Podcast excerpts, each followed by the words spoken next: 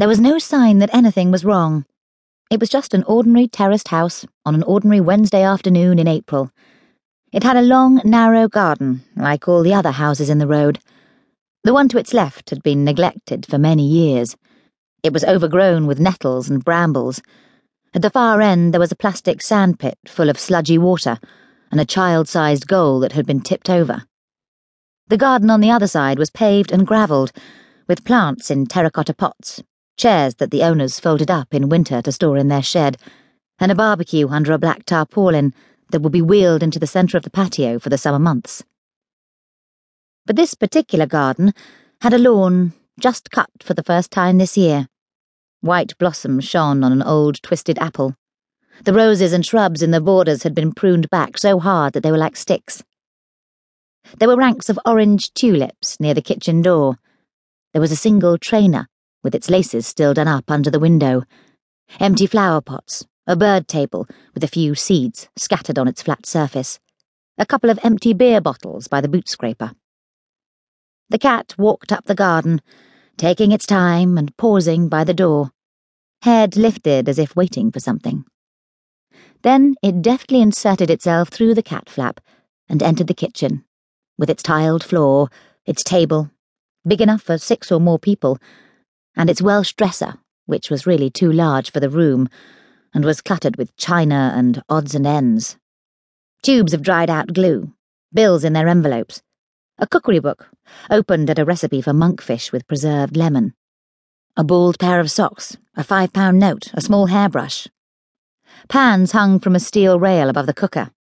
There was a basket of vegetables near the sink, a dozen more cookery books on its small shelf, a vase of flowers that were beginning to droop on the windowsill, a school textbook open spine down on the table. On the wall was a whiteboard with a to-do list in red felt pen. There was a half-eaten piece of toast, cold, on a plate on one of the surfaces, and a cup of tea beside it.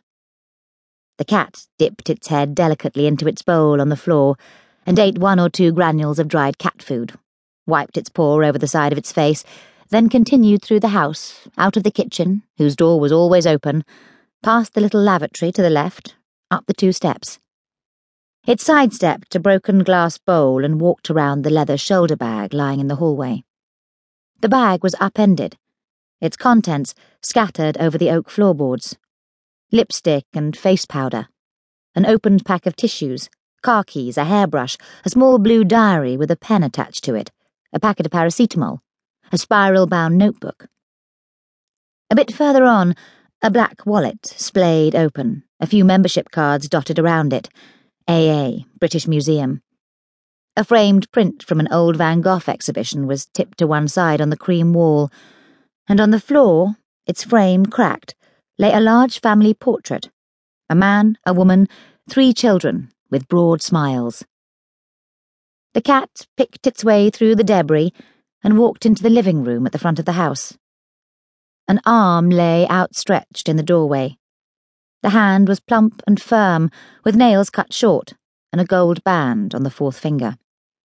The cat sniffed at it, then gave the wrist a cursory lick.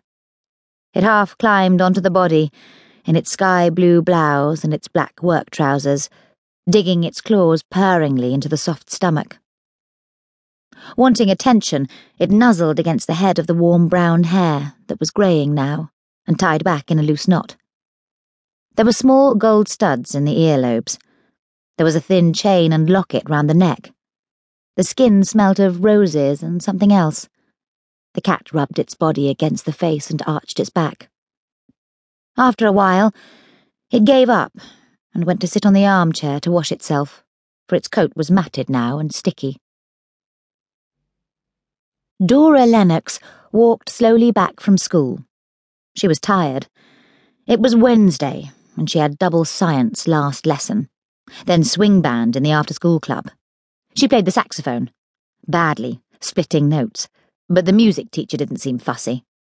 She'd only agreed to go because her friend Cam had persuaded her, but now Cam didn't seem to be her friend anymore, and whispered and giggled with other girls who didn't have braces and weren't skinny and shy but bold and curvy, with black lacy bras and shiny lips and bright eyes. Dora's rucksack.